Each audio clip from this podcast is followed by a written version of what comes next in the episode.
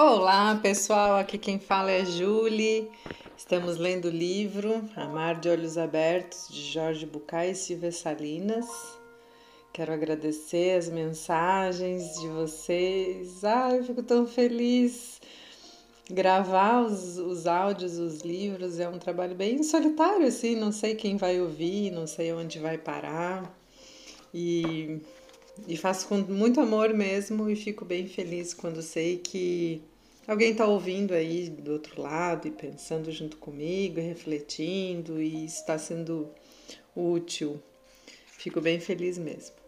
Bom, no último áudio, a gente... A gente parou na parte que, bom, o Fred, ele deu um tempo ali da Cristina, né? Ele meio que pediu para ela, para eles ficarem um pouco mais afastados, assim, porque ele viu que ele estava na repetição e como seria bom se todos os homens fossem assim, né? Se refletissem e não fossem tão rasos. E daí, no final, ele acaba mandando uma, um e-mail para Laura, meio que mentindo ali, né? Que, que, na verdade, se fazendo passar pelo Fred. E aí o Roberto... O Roberto acaba, então, fazendo esses dois movimentos no último áudio. Hoje vamos ler o capítulo seis, talvez ele fique um pouquinho extenso, ele tem sete páginas, já estamos na página setenta e três. E aí hoje a gente encerra a primeira parte do livro, ele é dividido em três partes, e aí encerramos a primeira parte do livro. Vamos lá juntos, então. Capítulo seis. Ele parecia um adolescente apaixonado, esperando ao lado do computador, como quando tinha dezesseis anos e ficava ao lado do telefone, guardando a ligação de Rosa, sua primeira namorada. Mas Roberto não tinha dezesseis anos e Laura não era sua namorada, de modo que se sentia muito incomodado por aquela ansiedade tão pouco justificada. Quando esperamos que algo aconteça sem que possamos interferir em seu curso, a espera é sempre maior. E de qualquer maneira, mesmo que não haja nada de errado, sempre nos parece estar demorando demais. Portanto, a semana sem notícias de Laura tornou-se insuportável. O que Roberto faria se ela não voltasse a escrever? Hum. Pouco a pouco, Laura estava ocupando em seus pensamentos espaços inadequados para uma relação que não existia. Foi para a cama pensando na poesia de Nicanor Parra sobre o homem imaginário. Essa poesia está no livro Piadas para Desorientar a Poesia, Madrid, Visor Livros, de oitenta e nove. Às quatro da manhã de segunda-feira, acordou agitado, suando e com o coração acelerado. Sem nenhum outro motivo, além de uma vaga sensação, acreditou que estava sonhando com ela, sonhando com Laura, com a Laura imaginária. Ele havia estudado que os sonhos são imagens ligadas aos sentidos e que as pessoas que nasceram cegas sonham com sons. Que sonho se pode ter com a ideia de alguém? Quanto tempo vou mais esperá-la? Pensou. Procurou uma folha em branco e escreveu. vinte e seis, vinte vezes por dia, sete vezes por semana. Ligo o computador, espero carregar programas, abro o gerenciador de e-mail, procurando entre as mensagens, não está desejada. Clico para finalizar, preciso esperar também para sair. Maldição! Desligo o computador, tomo um café, ligo a T V e deixo tudo até recomeçar. Pessoal, esse foi escrito como se fosse versos, tá? Eu li com as interrupções de cada linha, tá? Como se ele tivesse feito um verso. Roberto vestiu seu casaco e saiu só para não ficar em casa. Não foi suficiente, é lógico. Ela estava escrevendo, pensando e o idiota não lhe responde. Tem que ser estúpido. Uma grande mulher inclui você em seu projeto, se compromete com você em algo que planejaram juntos, a comunicação é cortada e você não dá notícias. Tem que ser estúpido, muito estúpido. Não se pode ser tão imbecil a ponto de deixar uma mulher esperando por uma resposta que nunca chega. Se você não está interessado, diga, não estou interessado, e termine. Esse é o tipo de cara que depois se queixa das mulheres que o abandonam. À medida que ia caminhando, ficava cada vez mais irritado com Fred. Se estivesse no lugar dele, nunca teria feito isso. Lembrou-se do ditado que sua mãe costumava repetir. Deus dá nozes a quem não tem dentes. E riu por causa da vulgaridade da associação. Talvez a maneira de cuidar da minha criança interior seja começar a pensar como minha mãe, disse a si mesmo. E voltou a rir, desta vez em voz alta, enquanto subia as escadas que conduziam a seu apartamento. A dois metros da porta, viu o telefone tocar. Laura gritou e tentou se apressar para chegar ao aparelho antes que a secretária eletrônica atendesse. Depois de um tempo, enquanto recolhia o conteúdo de seu bolso que se espalhara na soleira da porta, conseguiu ordenar seus pensamentos e perceber que seu subconsciente havia lhe pregado uma peça. Quando finalmente encontrou as chaves e abriu a porta, Cristina terminava de gravar uma mensagem. É triste que você não me atenda, por isso não voltarei a ligar. Talvez em outro momento de nossas vidas possamos conversar. Adeus. Então ele chegou em casa achando que o telefone estava tocando por causa da Laura, mas assim, impossível, né? Então o subconsciente dele pregou uma peça, porque a Laura não tem o telefone dele, mas na verdade foi a Cristina mandando uma mensagem. É bem difícil assim quando um tá numa sintonia e o outro tá noutra e cada um tá num momento, né, gente?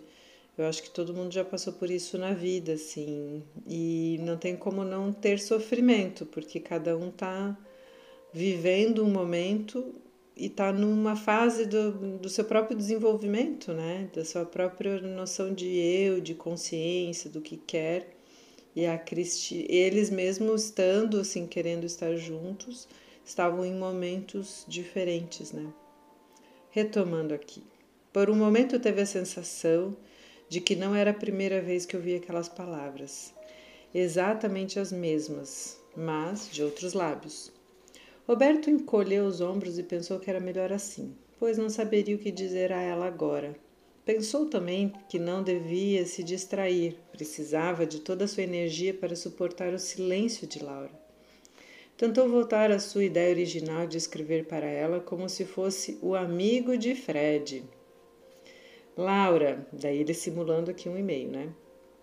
Laura, Fred está ansioso porque não tem notícias suas. Ele teme que você tenha se chateado por algum motivo. Por favor, escreva-lhe algumas linhas para que... Pontinho, pontinho, pontinho. Ah, absurdo!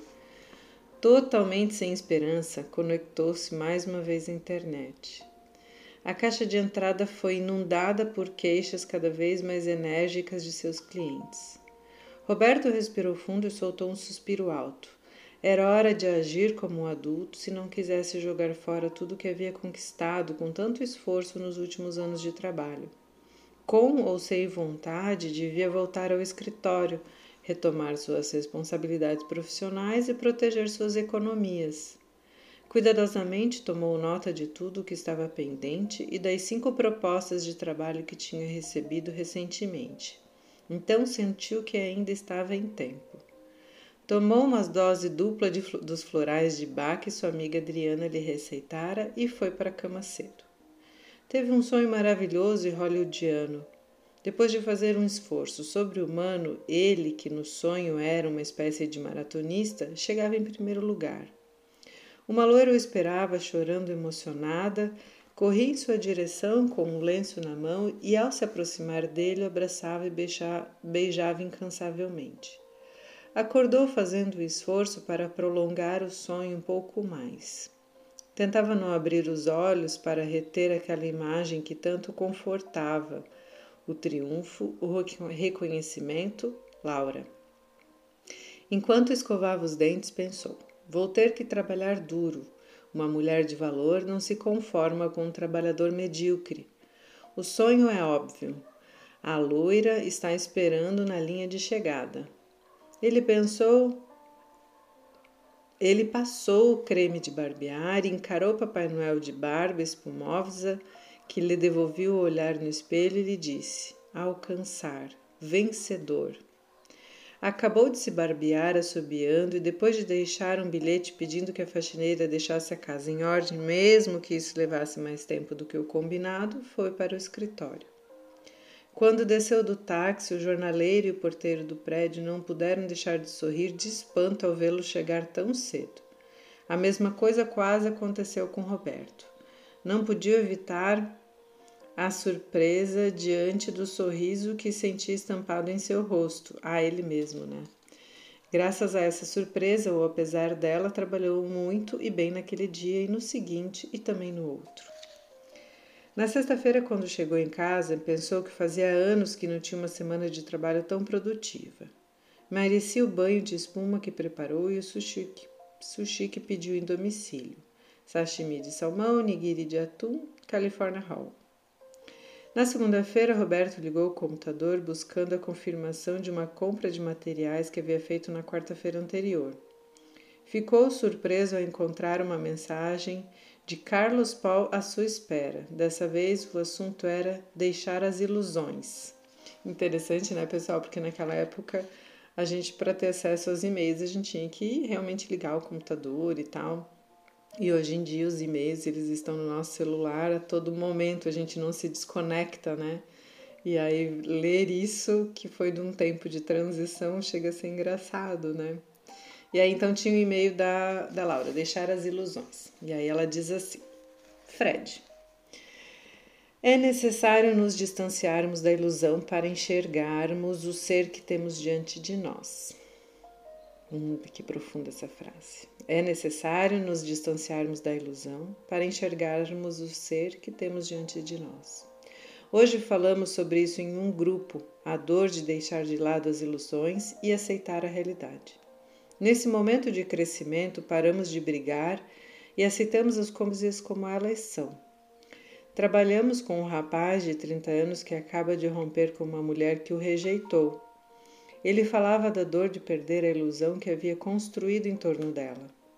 É justo chamar o fato de perda de ilusão, porque quando esse rapaz percebeu o que realmente estava acontecendo, que ela o maltratava e não lhe dava nada do que ele precisava, é óbvio que não quis continuar o relacionamento. Mas ela sempre lhe prometia algo que nunca lhe dava, e ele estava preso a isso. Sua verdadeira dor é aceitar que havia se deixado enganar e que gostaria de ter mantido aquela ilusão. Mas a realidade se impôs. Ela é isso que ele vê agora, não a promessa que lhe vendia. O momento de deixar as ilusões, dizendo, vamos curtir o que existe e parar de chorar pelo impossível, é decisivo para a vida de uma pessoa. É doloroso desistir do parceiro ideal, da paixão permanente, mas é a única maneira de manter um relacionamento saudável. Todos nós amamos nossas ilusões e não é fácil deixá-las.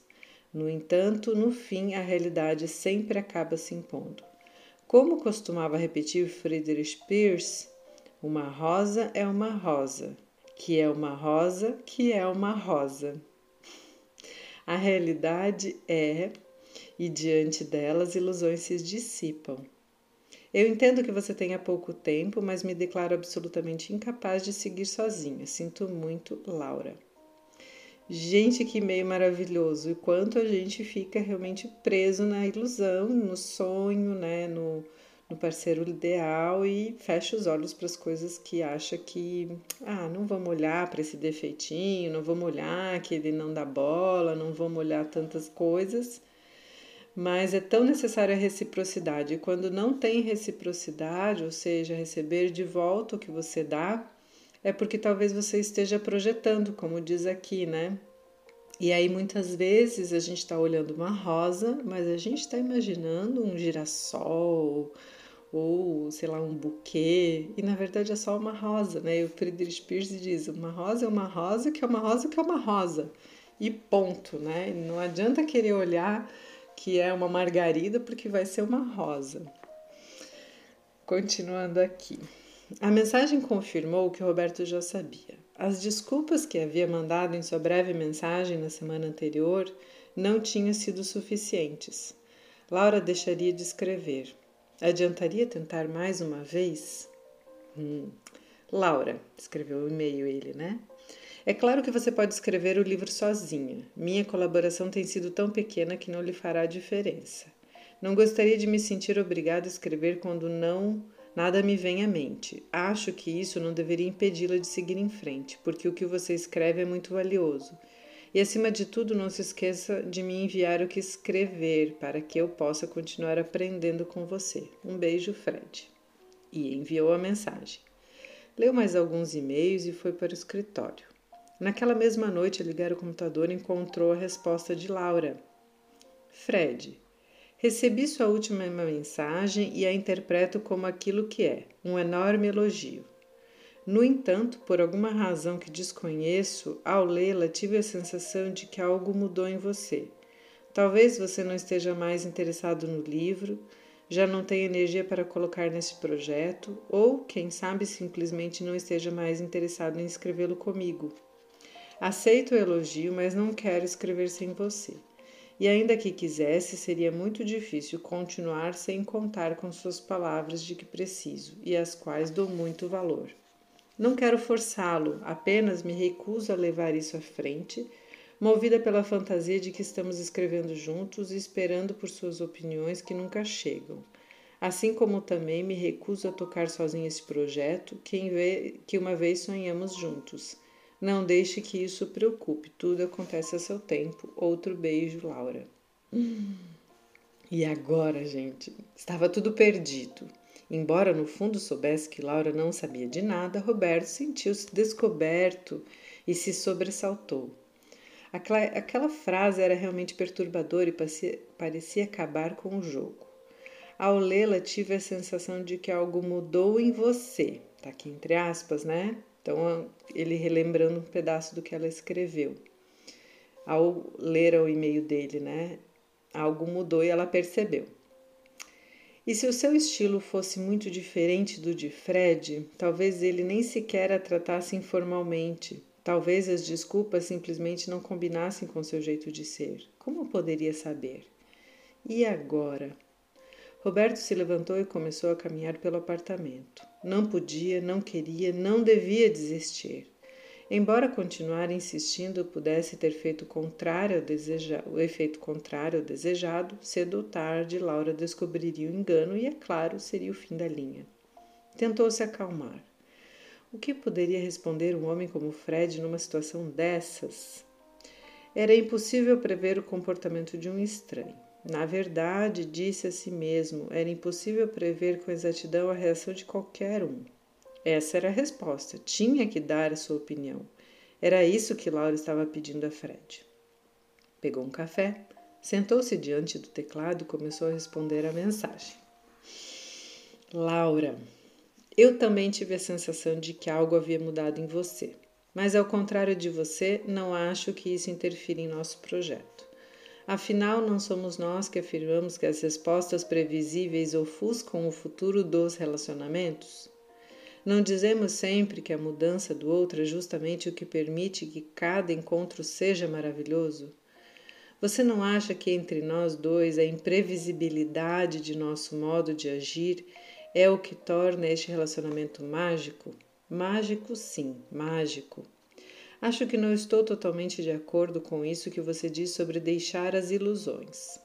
E associo nossa relação à, ma- à magia porque acho que, como disse meu amigo Norby, a magia existe. Existe de verdade. Cada vez que uma ilusão se transforma tangivelmente, e com nossa colaboração, em realidade. Creio que concordará que acontece conosco o mesmo que acontece a qualquer casal. Precisamos de um pouco da magia que só virá se pudermos ser surpreendidos ao nos vermos hoje em um lugar diferente do que aquele no qual estivemos até ontem. Uma surpresa sem medos, uma surpresa sem paralisia, uma surpresa que desperte mais o frescor da curiosidade do que a insegurança do desconhecido.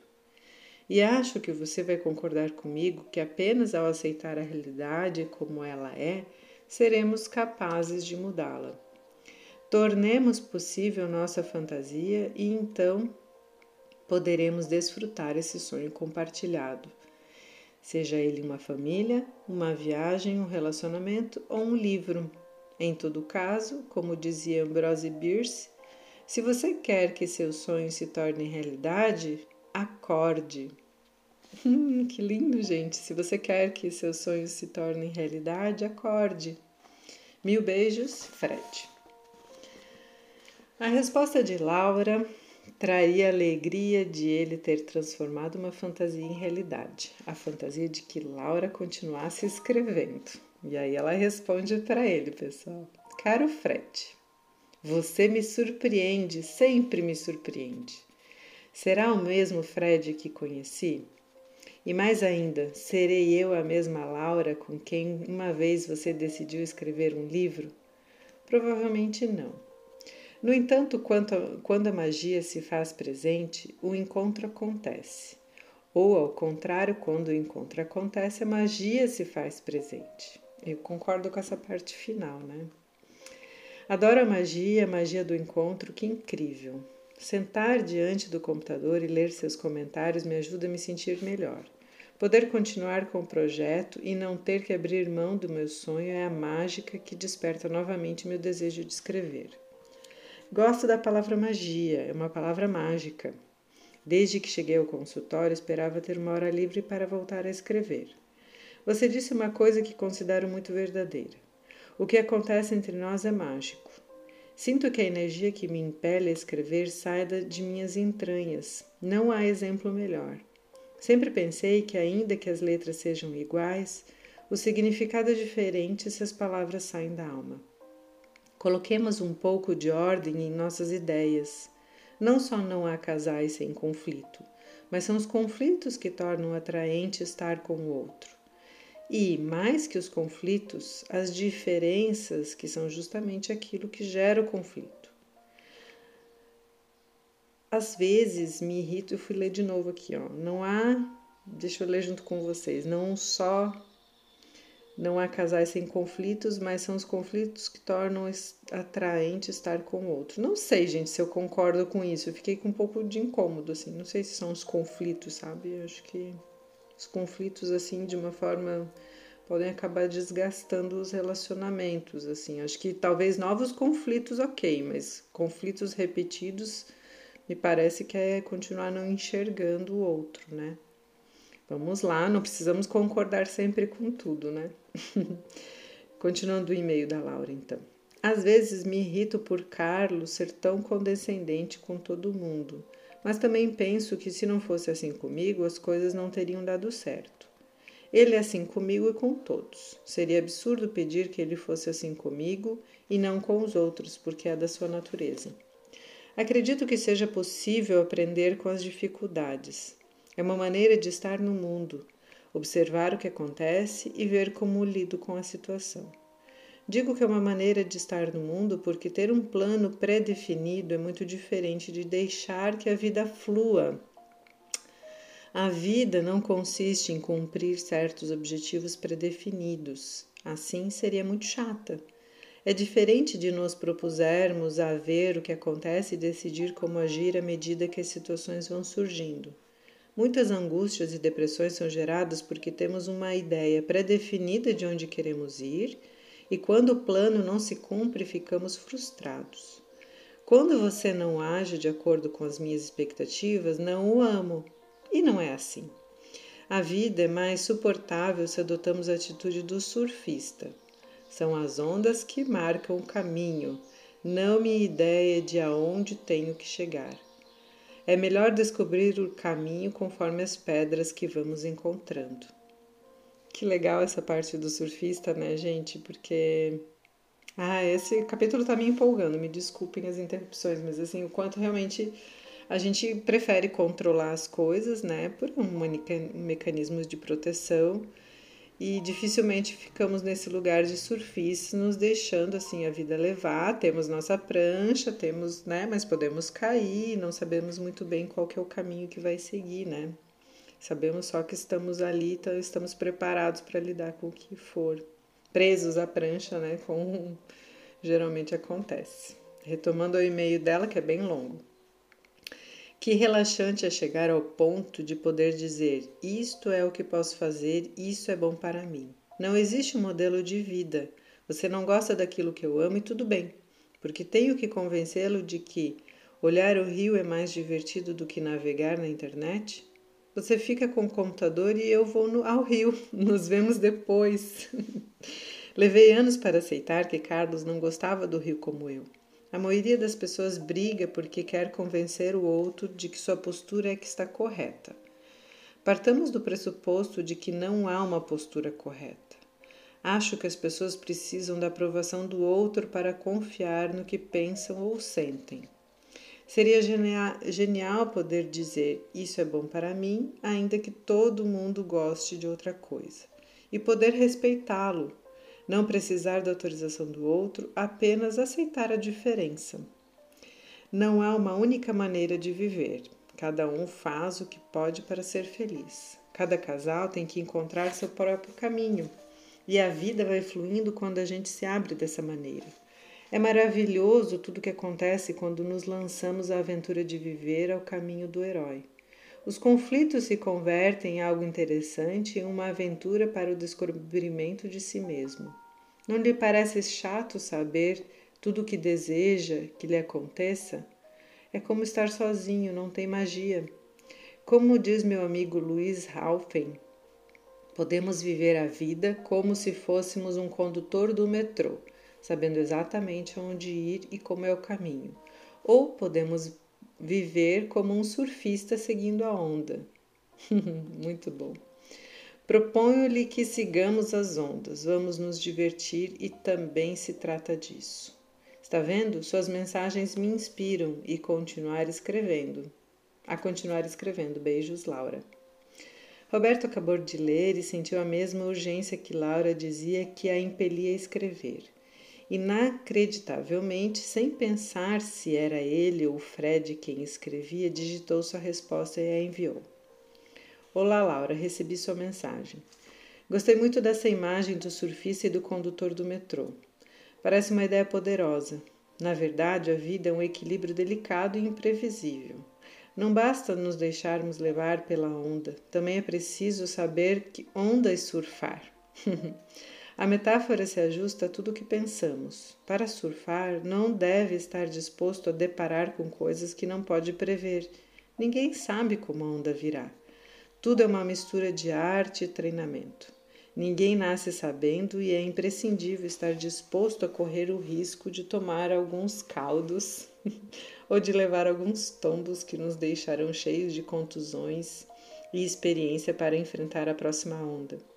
É verdade, não bastam os sonhos, não basta a fantasia, não bastam as ilusões, não bastam desejos, projetos, e no entanto, sem eles não há caminho. Envio-lhe algumas ideias nas quais estive trabalhando. Acredito que todas as nossas ações coerentes começam em um sonho, isso que vulgarmente chamamos de fantasia e que se expressa assim. Que bonito seria, pontinho, pontinho, pontinho, que incrível poderia ser, etcétera. Seria maravilhoso se nos apossarmos dessa fantasia e a experimentarmos como se fosse uma camisa, ela se transforma em ilusão. Como eu gostaria, adoraria que, seria genial se algum dia eu pudesse... Se deixo que essa ilusão se incorpore a mim, se a arrego e a deixo crescer, um dia ela se transforma em um desejo. Queria estar em... O que mais desejo é... Quero de verdade... Chegando a esse ponto, talvez eu seja capaz de me imaginar realizando o desejo. Nesse momento, ele se transforma em um projeto. Eu vou fazer... Em algum momento,